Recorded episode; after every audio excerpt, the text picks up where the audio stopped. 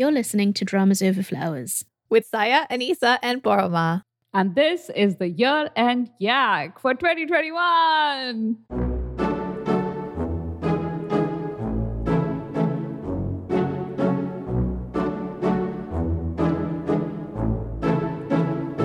Hi, this is Saya. And this is Anissa. And this is Paroma. So, how is 2021 in Dramaland? We finished it. Busy. so busy. so many dramas this year, guys. This has to be the year that I've watched the most number of dramas. I I don't remember being so involved in drama land in the last decade. I mean, I feel like this is also the year that the most dramas came out, to be fair. Like, Mm. more people are making dramas on more different kinds of platforms than, like, it feels like ever before. yeah. So there's a lot to Mhm. watch. I felt constantly, like, behind, even more than I do usually, like, all year. yeah. It's funny that it's the most for Paroma because it's probably the least for me. Yeah. I also didn't Just watch very many. by dramas. Mhm. Yeah. and and life a lot of life stuff was happening too right so yeah Also, I wanted to add that, I, like, the last. We've pushed this recording off from the beginning of December to the end, which I took as an opportunity to cram like an exam. so I've crammed a bunch of dramas in the last three or four weeks Same. that have sort of bulked out my list. And they were all short dramas. Thank you, 2021, for short dramas. Because I've taken my count up from a single digits t- into du- double digits because of like six and ten episodes. Well Nice. good job But they were shows I wanted to watch. I wanted to watch them, and I actually like my favorite drama of the year, which was already de- like I decided it from the start. I needed the time so that I could actually finish it. So yeah, yeah i had a bunch that i was like kind of either halfway through or had a few episodes left and i was just like not motivated to finish them and then when we Paroma was like let's you know push it a little bit so we can finish more shows so i also took that opportunity to finish more shows because i also had a pretty dismal number Mm. at the beginning of December. I also discovered that there were some that I just was not going to finish, and perhaps I didn't want to. So here we are. here we are Yeah. And you guys have successfully made me feel as if I've done nothing but watch dramas and like wasted my time. I, I would dropping it. love to live that life. Why is that bad? It's bad because, like, I have honestly this year, I have prioritized watching dramas like almost consciously. Sometimes you have to. Look, 2021 was a year, okay? Like we thought 2020 was rough and it was rough, but like we're still in a pandemic. It's been 2 Yeah. years. Like no judgment, you know? Like we got to do what we got to do to survive. Also, my single digit numbers were down to like 2021 dramas. I actually watched quite a lot of dramas, but they were old dramas or they were rewatched. Mm, yeah, I, I rewatched quite a Mm. few too. that would have really bloated my list. This episode is also brought to you by Kensington's newest title, The Spanish Daughter by Lorena Hughes. In 1920s Ecuador, a young chocolatier from Spain must impersonate a man to claim her birthright after her father's death leaves his cacao estate in the hands of her half siblings. Captivatingly lush and threaded with suspense, The Spanish Daughter draws from the real life history of its setting, a cacao farm near Vinces in Ecuador's coastal region. Known as the birthplace of cacao, this small town became the epicenter of the 19th and early 20th century cacao boom. Lorena Hughes drew additional inspiration for the Spanish daughter from the shamefully forgotten life of a Spanish woman named Maria Purificacion Garcia. Though she was responsible for developing the cacao bean roaster in 1847, a revolutionary invention that ultimately introduced chocolate to the world, little is known about this innovative woman. Hughes resurrects her in The Spanish Daughter as the grandmother of her protagonist, Beauty. Weaving a thread of suspense with the history of her native country and inspiration sparked by a remarkable woman who was written out of history, Lorena Hughes tells a story as necessary as it is captivating about identity, family secrets, heritage, resilience, and of course, the irresistible allure of chocolate. You can find The Spanish Daughter by Lorena Hughes wherever books are sold. Find out more at kensingtonbooks.com. And so, for our part one, what we want to do is bring to you the trends of 2021, our thoughts on those trends. So, let's start part one, guys. Yes. So I mean, we mentioned this already, but more people are making K dramas than ever before. Even Apple Plus, Disney Plus has gotten into the game. Netflix is like glo- become a global juggernaut. It's funny because I remember when Netflix st- first started bringing K dramas on, and it was like these really weird, bad shows that nobody else wanted to license. and there were, and like there was so at least for US Netflix, like there was nothing on Netflix that I actually wanted to watch, but I had Netflix. So I would kind of keep an eye on what they were bringing K drama wise. And like over the years, now, you know, Squid Game. Yeah. So that was a thing that happened. And it's not just the sort of global streamers. There are also some Asia specific um, streamers that have been producing original dramas that have been doing really well. Like you had, there's been quite a few IT Mm, originals. yeah, they have. There are TVing originals. So, like, K dramas have definitely shifted a large base away from network TV uh, and even away from cable TV. True. So, that's been interesting to watch. yeah, it's kind of like, you know, I think we've even talked about this before. If like 2012 was kind of the beginning of the cable revolution, now we're kind of at the height of the streaming revolution. And that's changed mm-hmm. K dramas in another new, different way, which, like you mentioned this already, Saya, we had a lot of shorter dramas, which is definitely a streaming thing. A lot of the shows had like multiple lengths. And TVN used to do this, mm-hmm. so it's not like it's an exclusively streaming thing. Like I remember like Reply 1997. the drama episode lengths were like wildly different. You know, like some of them were like over an hour long, some of them were 40 minutes. I was just like, what is happening? But TVN was just like, this is what we're doing. But I think in general, like stuff that airs on television does tend to have consistent lengths. But with a lot mm-hmm. of the Netflix shows I noticed this year, they were just as long as the director wanted to make them for that episode. Like I think Squid Game had one episode that was only 30 minutes long, even though most of the other ones were an hour. it was like the finale was longer and the episode before that was the short one. Right. Or, and then like clearly they were, yeah, pushing it. or like Idol the Coup started out with hour and 20 minute episodes and then closer to the end they were about an hour. So like it's interesting to see how like there are things where people are like, well, we just don't need that extra 15 minutes and we're not going to like stretch this episode out if we don't need to, which is I think a good thing. Although there's a part of me that kind of wants the consistency of a single episode length. I yeah, Oh. I mean, I I do Yeah. like that evenness and consistency. You know, that's like my middle Yeah. name. But at the same time, like if that is going to end up making the episode feel like slow and draggy, Mm. then I don't want that. Mm, Agreed. Yeah, I haven't decided how I feel about that.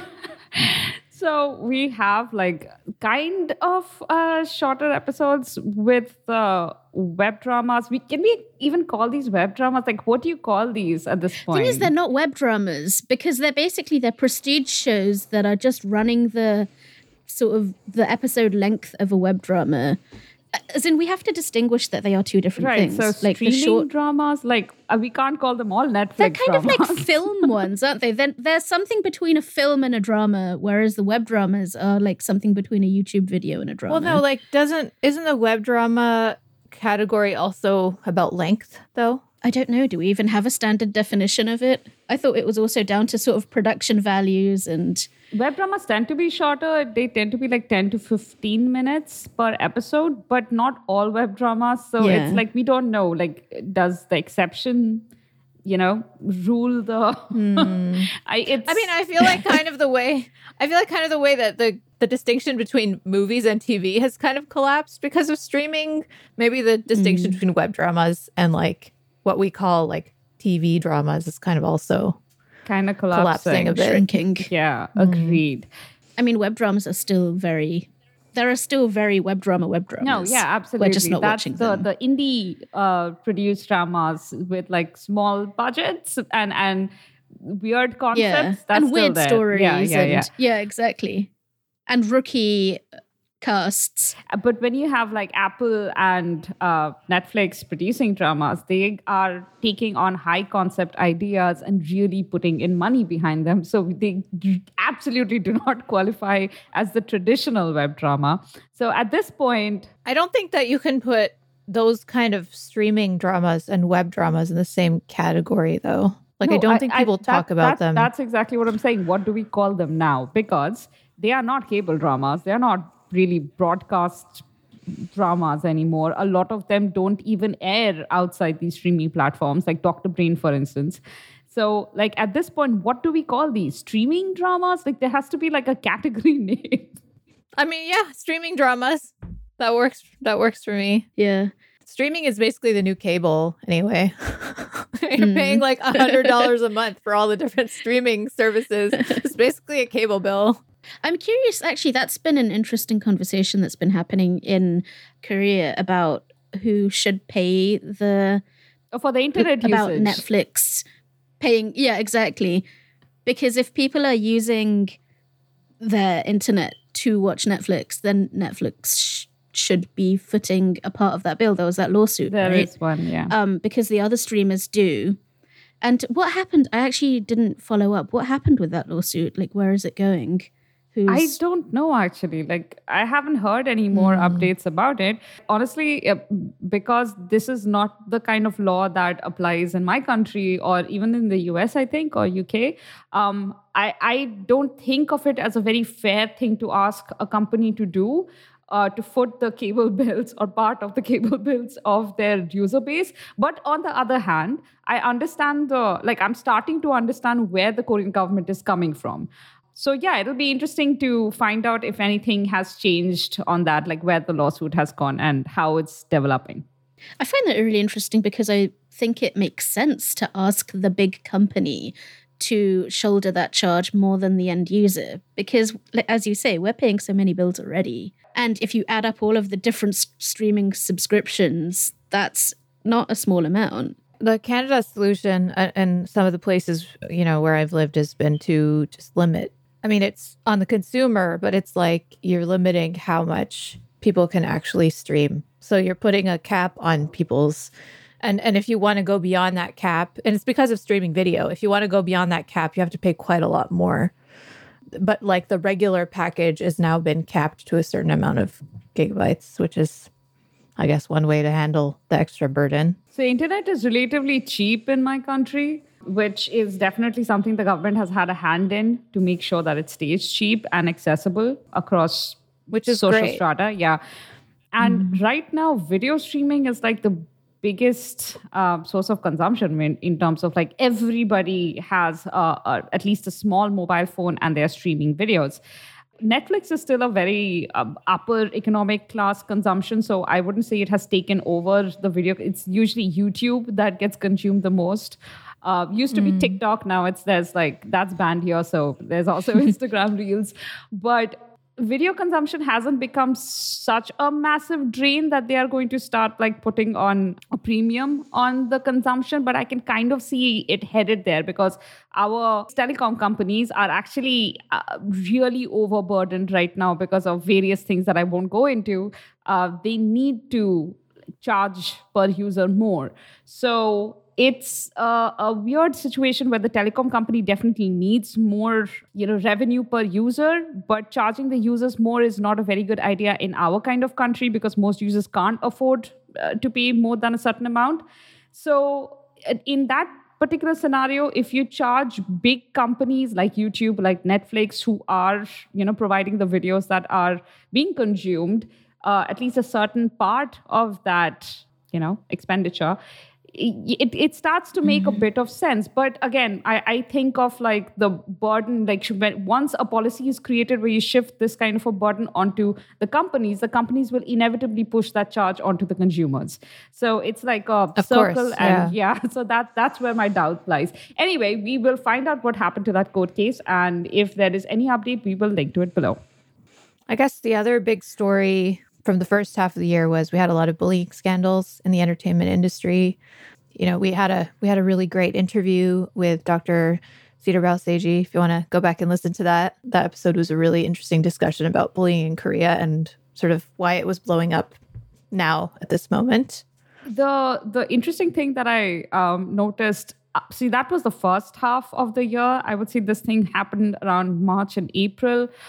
And then mm-hmm. it kind of like a lot of these cases came out, like a lot of people were speaking up, and quite a few people, quite a few celebrities kind of like backed out of like the media glare, going off to the army and stuff. Mm. But what's interesting is that I wouldn't say it's died down, but it's created a kind of like an anti cancel culture conversation in the latter half of the year, where a lot of people are like, Are you going too far with the canceling? And again, I think that's also a relevant question to ask. Like, what happened with Kim Seon-ho? We also had like, uh, uh, we, we spoke about it somewhat in the last What's Up in Dramaland.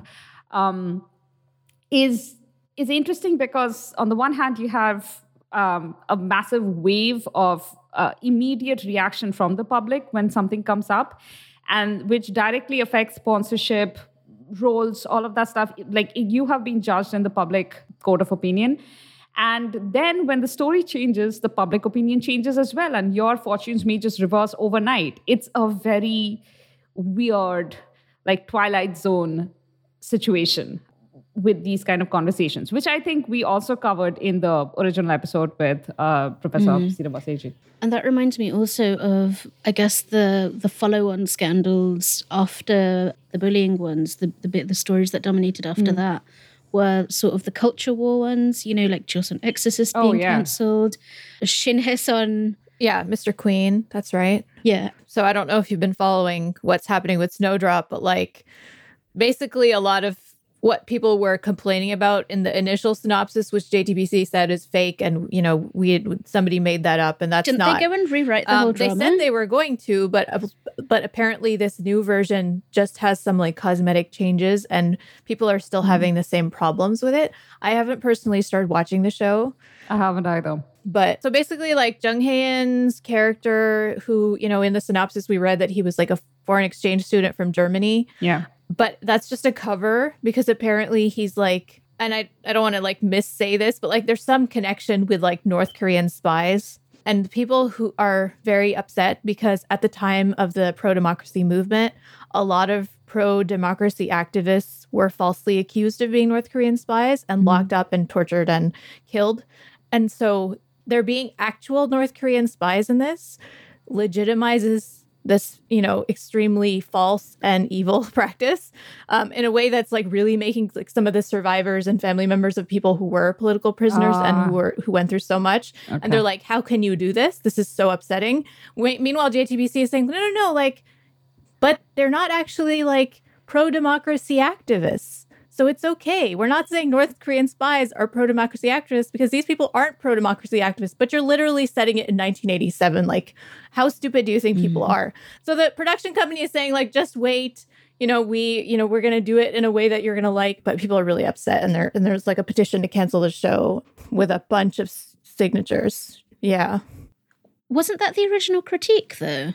It was. And I thought that they had well, rewritten that's what I'm saying. it after right. that. So they claimed to have rewritten it and that original But it doesn't sound like it's changed at was all. fake. Right, which is what people are angry about. No, I think in the original trailer he was supposed to be um, uh, an agent of the government, which was like and and he was he going was to be an NIS to, agent. He was an undercover North Korean agent. But there right? is still an NIS agent here as well. And people are also saying that the NIS agent is being portrayed way too sympathetically. Um, sympathetically, yeah. Okay. Um, in situations with these, often from the creator's point of view, they're probably thinking that I'm going to do a full arc, and by the end of the drama, you'll be satisfied. But when people have gone through a lot of historical trauma, yeah, maybe like it. Don't do that because if your first half is portraying someone, they really it. It just if it hits them badly. It, you can't ask people to just wait to, you know, I, I don't know. Yeah. It's, and it's one thing, you know, like dramas are a lot like books. And so there is a lot of nuance that's packed into like, you know, 15, like 16 episodes. Um, and it gives you the ability to like go on that journey. But the difference is like when you publish a book, the whole book is out there and people can judge the entire mm-hmm. book on its merits. But like if you only have two episodes to go on, you don't know where Good the drama point. is going. Sometimes you end up making assumptions about it. And I'm not saying that this is going to be a good show. I'm just saying like that's kind of one of the challenges of the genre that like people who make it need to keep in mind. Agreed, especially when you have uh, a story that is clearly um, something that is going to create conflict in the hearts of your viewers. If you're like re-triggering people's trauma, that's not a good enough like making art isn't a good enough reason to like make people relive really horrible things that they've been through with their own family and in their own lives. Like I just don't I just don't think that's I, I kind of disagree in that, like, not in that they should be re traumatized. I, I, all I mean is that I think people should be allowed to create whatever they want to create, but they should be ready for the public to come at you and be like, we don't accept it. In which case, your drama's going to flop, even though it was mm-hmm. good I think there's a danger, particularly with an event like this, that there's a danger of rewriting history, like to replace a true account of things with a falsified one that is dangerous. So, in that sense, it's com it's really complicated. I think yeah. I think we can go more into that once we have like actually watched the drama. But like since we haven't, we I have guess. we don't have much material to go. I knew I shouldn't have talked about this. yeah, so we wanted to talk about like some general trends within Dramaland, like in the stories themselves. So the thing that stuck out to me the most this year was that we had a lot of really good workplace dramas and not like in the sort of traditional um, you know, everybody's like it's an ensemble cast, they all work at the same bank or like government office and they have like you know, ensemble cast type hijinks and, you know, fun stuff happening, but like the workplace is not really a significant part of the story. You never see them working. You never, like, they don't really talk about work. Um, I think Search WW was an exception to this. That was a really smart, good drama about work. But in general, like this year, I saw a lot of really amazing portrayals of work. So, like, Run On, there was a lot in there about, you know, what it meant to do the kind of work that these people were doing and like all of them all four of the main characters um, and they talked about money and they talked about you know what it is to ha- to be like a freelancer or to be working in an organization like really mm-hmm. interesting stuff. Then we had like imitation which was basically about like the workers seizing the means of production. I mean it was pretty revolutionary. Like it was a cute fluffy idol drama from one side with a cute romance and on the other side i was like wait whoa whoa what is happening? Like this is like about labor movements. I mean, it's not that subversive. It's, but still, the ideas were there, and I really, and it really tackled a lot of interesting things about the industry without like pulling its punches, while still being like a cute mm-hmm. and fluffy, entertaining drama to watch. Idol, very smart about work, very Oh, smart so about the industry. So good. Such I mean, a just clever drama, I, yeah. I can't go on too much because we don't have, you know, we don't want to like go on forever. But Yeah. like for those, for me, those were really stand out in that sense. Agreed. Any others that y'all want to add? I was about to say that they kind of went more missing, and of course, Idol course. was by the writer of Yes. missing. Yes, absolutely. and I will just add a couple more DP, for instance. I mean, talk about workplace expose. it was an exceptional look into military life that we hadn't had before, eh, at least not in a drama. And Totally agree. Also, like from the fluffier side, uh, probably she would never know because they did deal with like seniority and like um, kind of like it, it was pretty much based in office the romance was the different characters coming together and working together so yeah i, I would i would count that in as well Jirisan. yeah That was like if that drama had stuck to just being about mountain ranges, it would have been so good. Like the best part of Jirisan was Mountain Ranger Slice of Life. absolutely So so good. Oh, oh, oh, oh, also hospital playlist. How did we forget? Part two. Oh yes, of Oh, course, yes. of course. Hospital playlist. uh, yeah. So basically, lots of workplace dramas really giving us a proper look into, you know, their workplaces. you were saying it. The thing that I found really striking trend in the dramas that I watched this year was the sort of vigilante justice bent to everything. Like ex, uh, uh, what is not extramarital, extrajudicial. Uh, that's Just- a just whole other things that- topic. That's a whole other category. there was there was kind of a trend there too. yeah, we just didn't watch any of those think shows. any of us watched so we don't really have a link to. We don't Yeah. really, we can't really talk, speak on those. But there was just so such nuanced treatment of revenge themes of why of when the law falls short in serving justice and what would sort of drive people to seek justice outside of the law. Mm. And it felt very timely because of everything that's happening in the world. And i also feel like it was more needed like emotionally we needed those dramas a lot more and i needed them. That's probably why i watched so many. Hmm. And so you had in that, like, you know, Taxi Driver was probably the most 100% pure vigilante action drama. Yeah. You also had Vincenzo, which was what was it if not about sort of the ultimate vigilante story? My Name, Devil Judge, Uncanny Counter, and all of them were about people who did try to pursue Justice through the normal justice through the yeah. law. Yeah. And then, but they'd been failed. They'd been failed by the law. I mean, not Vincenzo. Vincenzo didn't seek I mean, through they the law. at kind of. Vincenzo didn't, but is- but um, Lady Vincenzo, what was her name? Oh, I think it was no. Yeah, I, I always just think of her as Donya, but yeah, it was Cha-young or something. Hong Chan's father was definitely the guy who was trying to seek justice through you know judicial means and always trying to stick to Mm-hmm. the straight and narrow. but then he had that point where he was like, It it the, the law cannot do it. We need someone to do this yeah without. exactly. So he he doing he it failed, and his his mission He was submits. Yeah. Uh, But you know what's forward. interesting about, and I didn't watch all of these dramas. Um, I think you watched more of them than I did, Saya. But like, and I think even you, Paroma. But like, one of the things that I did notice this year is that in the past, um, a lot of these, you know, sort of revenge or vigilante type dramas would like start out kind of ex- doing the extrajudicial stuff, but eventually the lesson of the drama was like, no, Yeah. that's wrong. Let's come back to doing things through the law. And at the yeah, end like of the it would then raise the law. yeah, exactly. at the end of the show, the main protagonist who had been like on this like holy mission to get justice would eventually come around to the idea that okay, but like the only true justice is through the law.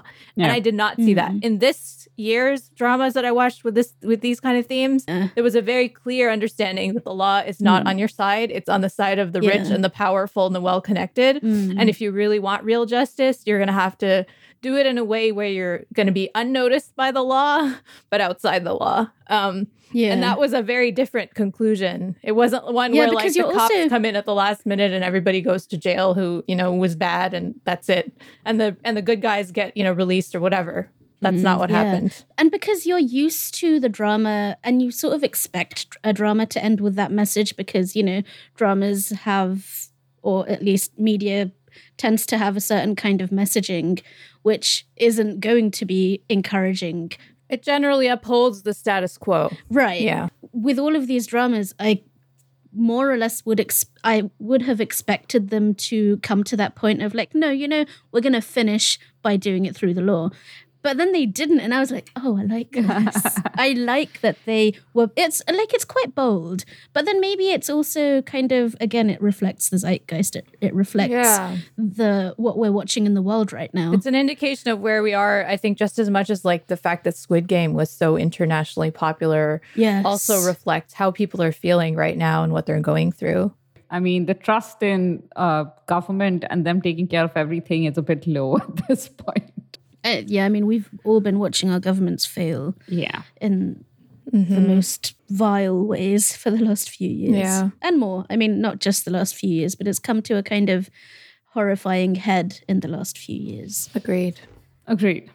And to turn this into a chirpier podcast, our next trend is of idol dramas. And guys, we have to uh, put a caveat here. Yes, there have been dramas with musicians in them. There have been dramas with aspiring bands, like, for instance, Shut Flower Boy Band. And Entertainer, which was trash. but we haven't had a drama that's focused on the life of an idol probably since you're beautiful. At least i haven't seen any. Yes there have been web dramas i know there have been but we're talking about proper broadcast level dramas and there just haven't been any. And this mm-hmm. year we had imitation we had idol the coup which by the way again guys go watch that. And the currently airing let me be your knight which we are not including in our overall drama list but it has released in 2021 all of these really focus on idol life some more realistically and empathetically than others but our point is that it, it just suddenly became the year of a lot of different producers deciding hey let's talk about the inner life of idol boy bands and girl bands Yeah, I haven't got around to any of them yet, but I am looking forward to Imitation and Idol. Mm-hmm. Highly, Both highly recommend both of them. Yeah, me too. You, would enjoy both. And then the last sort of major trend we wanted to talk about is we've had a lot of big budget, successful, high quality webtoon adaptations this year. Uh-huh. It's not like those are new, but the ones that came out this year were really well done. They were, you know, sort of prestigey in a way that a lot of times webtoon adaptations haven't always been in the past. And there were there were a lot of really good ones. So some of the ones that we've listed are True Beauty, Navillera, The Uncanny Counter, Nevertheless, Our Beloved Summer, Yumi Cells. I'm sure there are more that I'm not. Dr. Brain. Dr. Dr. Brain. Brain. Dr. Brain was a Yeah, webtoon. That's right. Mhm. And that was Apple's um Apple Plus T or whatever it's what is it Apple called? TV Plus, Plus. TV. Apple TV. There's a plus somewhere, there's Yes. a TV somewhere. Apple TV Plus's first original K drama is Dr. Yes. Brain. Yeah. And that's based on a webtoon. and it's been um, amazing in in terms of the production quality of these dramas they are all gorgeously shot Dr. Brain is through the roof. It is just Even wow. Squid Game Yeah. is, has a very like webtoon esque aesthetic, and the inspiration of that is from like mangas that the director used to read. Mm, So I feel like that also kind of has that comics connection, and like the aesthetic is so yeah, it like looks like pages out of an illustrated Ab- book. absolutely So and it it's mm. more than just the look it's like the storylines. The storylines are definitely what appeals to webtoon readers so much. Like stories that you generally don't get in dramaland these were not stories that are like full of I mean, they are not necessarily, aside from maybe True Beauty, the rest of them are not quite drama land staples. And that really shows like you have Navillera, you have, un- I mean, you have Nevertheless, uh, Yumi Cells. The, these are not stories that you've seen in drama land before. So, if we if if having more webtoon adaptations means having more of you know these kind of diverse stories coming on our screens i am just really thrilled about it Yeah. Because they're often shorter as well, they're easier to get through. They are often 12 to 14 episodes. Uh, Uncanny Counter, nevertheless, were both, I think, 12. I think, nevertheless, might actually have been 10 episodes. Either ways, way less than our 16 episode dramas. Um, Yumi Mm-hmm. I think Cell was- Uncanny Counter was 16, though. That was a TV drama. So the non TV dramas tend to come out a little less. Yumi Cells was 14. Exactly. Yumi Cells was 14. Um, Navillera was also a shorter one, right? 12. 12, right. Yeah, that was 12. And Dr. Brain was six. That was, you know, I finished that in two days. So I guess that wraps up our. Our discussion on the trends of 2021 Dramaland. But you have yet to hear what our listeners had to say about their drama watching experience of 2021. So, without further ado, let's hear your thoughts on the last year of K dramas.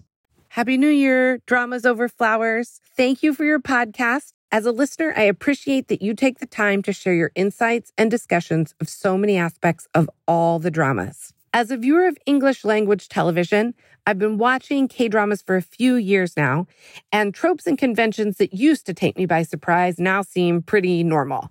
But there were a couple of trends that seemed new to me this year. First, as a big fan of Broadway musicals, the storytelling device that I loved most this year was in the Hospital Playlist series. It is, of course, the inclusion of the song by the band near the end of each episode. At their best, the songs enhanced the story, developed character, showcased some great and brilliantly not so great singing, and brought me joy each week. Another trend I noticed this year the leading actors and actresses of Dramaland seem to be able to communicate without speech. One character thinks a line aloud, and the other character thought responds to it as though they heard it. I first noticed this in Encounter a few years ago. I believe we had more of this type of communication this year in Hometown Cha Cha Cha, Lovers of the Red Sky, and now we are breaking up. I find this method of communication to be a bit insulting to the viewers and to the actors. The joy of so many K dramas lies in the rich subtext that fills the silences. The longing looks of our prince and court maid in the red cuff sleeve, the treacherous but silent calculations of the characters in Squid Game, and all the character interactions in Run On.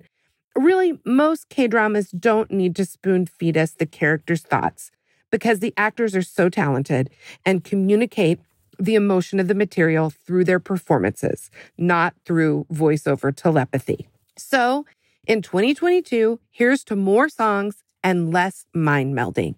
May more of our dramas take place on the screen, and hopefully the events of real life will settle down a bit. Hi, this is Anya. Um, if I think about the theme for Dramaland 2021, I think my own personal theme is that this was the year where, maybe driven by things happening in the real world, I just lost interest in dramas about rich people fighting rich people. And no matter how wonderful the house is or how fabulous the wardrobe, I just got bored with those poor, hard done by rich people competing with other rich people.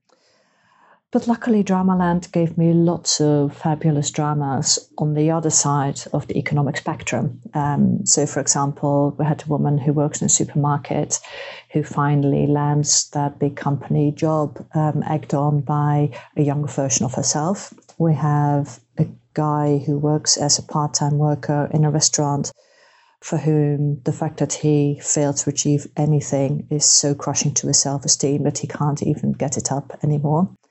We've got two people temporarily out of work because of mental health issues who keep bumping into each other um, because they use the same psychiatrist. We've got a special forces officer who has to deal with people in her apartment block just not sticking to lockdown rules because those rules are for other people and not for them. And we probably have my favorite of the year a group of people desperately trying to hang on to their jobs through rows upon rows of redundancies in a company that uh, manufactures household appliances. And yes, I probably knew that this was the drama for me when a robo vacuum cleaner gets destroyed in the second episode and a dishwasher gets set on fire. Hi, I go by Frabby Crabsis, at least in online circles. And if I was to describe my year in dramas, I would describe it as underwhelming. Firstly, because I watched a lot of things which I think other people really adored, but I didn't feel too strongly about, like Law School or Doom at Your Service or Mad for Each Other. Um, and the things that I did love were ones that really arrested me at one point while they were airing, but that excitement eventually faded for one reason or another.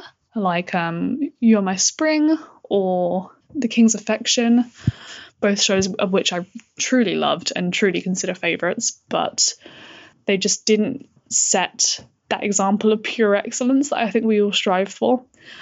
Um, but despite that, I did have favourites from this year. I really adored Racket Boys. I thought I thought it was like a Shin Won-ho PD drama that was better than the one he was actually producing. I think the writer learned a lot from working with him for Prison Playbook, and so she was just on form for this drama. She had this perfect ensemble that she actually gave ample personality and time to.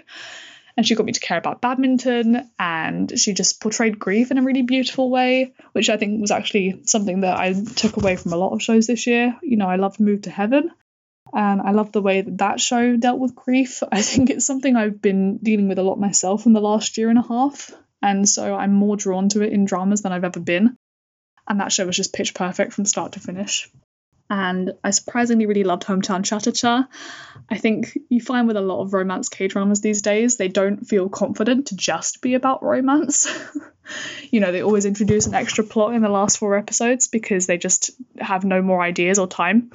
So I really give my respect to Hometown Cha Cha Cha for literally just dedicating itself to romance. It was just a good time.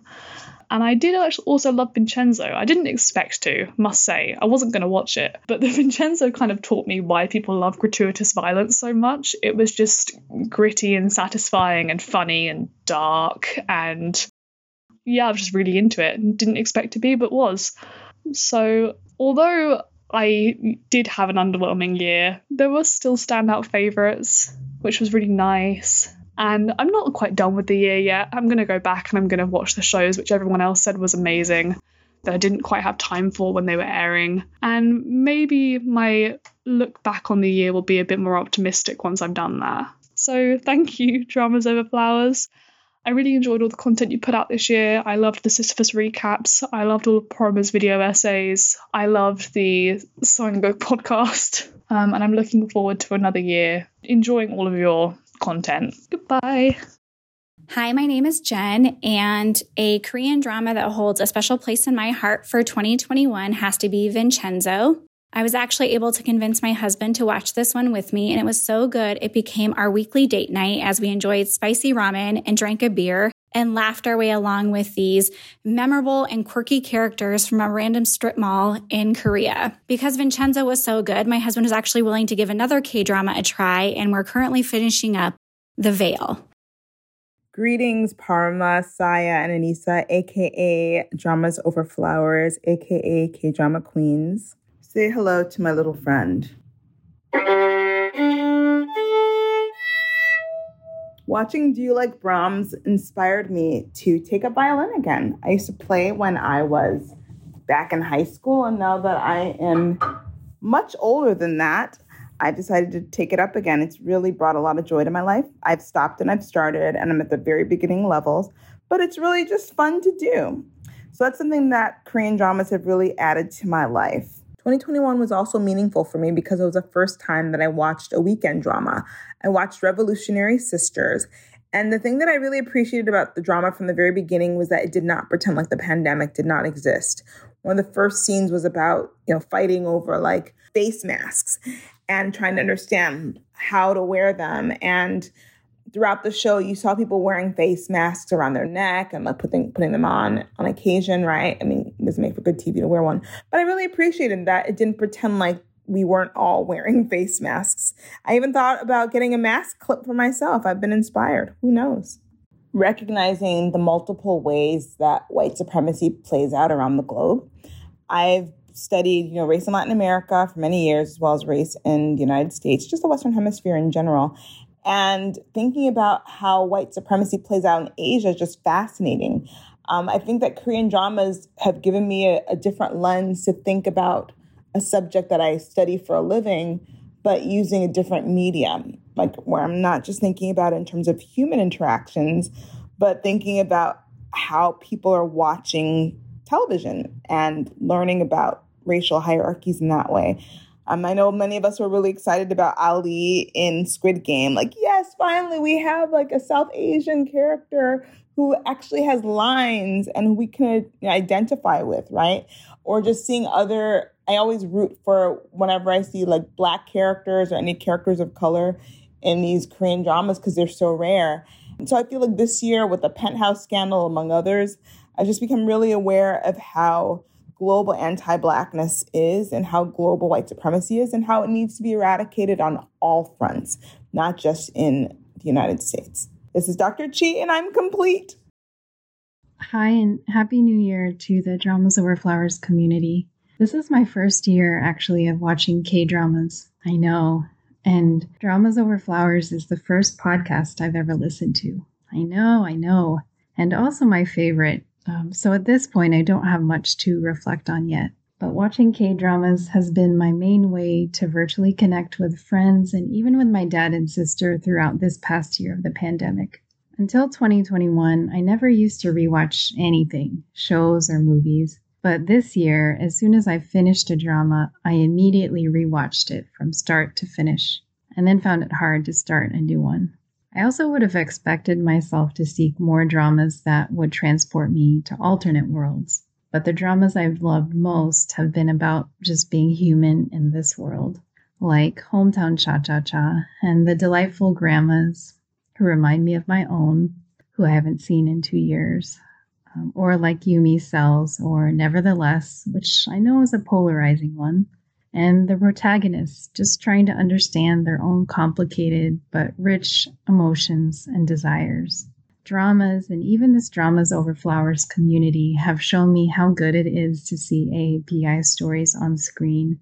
And I know there's a ways to go in these stories in terms of celebrating the full spectrum of AAPI folks in the world.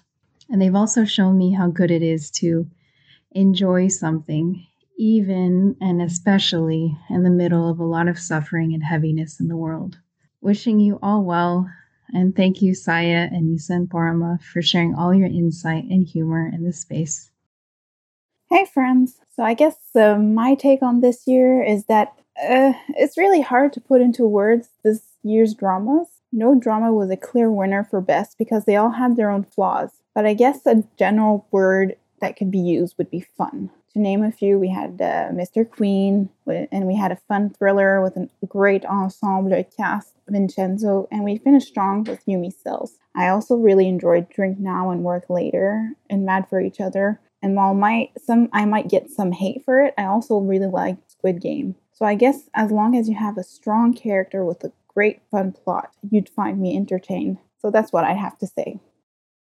Hey everyone, this is K Fangirl from the Fangirl Verdict. In terms of looking back over my drama year in 2021, I actually feel quite similar to how I felt at the end of 2020, that in a time of global uncertainty, dramas were always there for me. Like they provided a sense of consistency and steadiness in a time where so much in the world was inconsistent and unsteady. So, really appreciate that. One of the things that I really love about dramas is how they help us understand ourselves better and help us to understand other people better. And I feel that no other drama did it better in 2021 than Yumi Cells. For so long, I always felt like I was the weird one for thinking a certain way or reacting a certain way or feeling a certain way. But Yumi Cells illustrated to me and demonstrated to me in the most eye opening way that I have never been alone, that we're just all weird like that. We're, we're all just so human like that. And that was vindicating and liberating in the best way possible. It was such an eye opener. And I honestly think that that was the biggest gift that Dramaland gave me in 2021. So thank you, Dramaland, for that. And uh, here's two more great dramas for all of us in 2022. Hello, wonderful human beings. So I will not wax poetic about the firestorm that was 2020 part two slash the series reboot no one asked for, also known as 2021. But uh, what I will say is that I started many a drama and finished so very few of them. Some I could not finish because it was painfully bad, Vincenzo, and others because for whatever reason I got to the end and mentally could not push forward on those last few precious episodes. So the very short list that I did manage to finish was Run On, At a Distance, Spring is Green, Doom at Your Service, Hospital Playlist 2, and The Witch's Diner. And what's interesting about this completed list is that they really span across various genres. So we have a campus coming of age drama. We have a gods and humans twist on I love you so much, I'd burn the world down just to keep you warm. We have an aggressively slice of life drama about the bonds of decades long friendships. We have a dark and ridiculously good too short witchy series. And then there's Run On. Sweet Jesus, Run On is actually a thing that existed, which I am forever grateful for.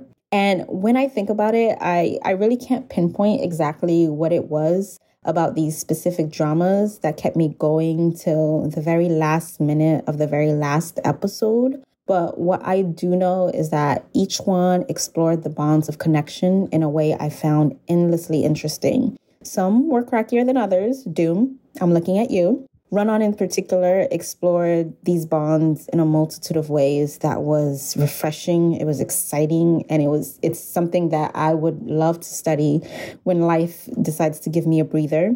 At a distance, Spring is Green approached these bonds by exploring the difficult, grueling process of going from broken to a little less broken. Honestly, just regardless of their approach, these are the dramas that kept me tethered when I felt unmoored. And so I'm giving them five stars. Five stars all around. First off, Happy New Year, everyone. I'm Tina, who you might remember from the episode where Anissa, Paroma, and I chat about web dramas.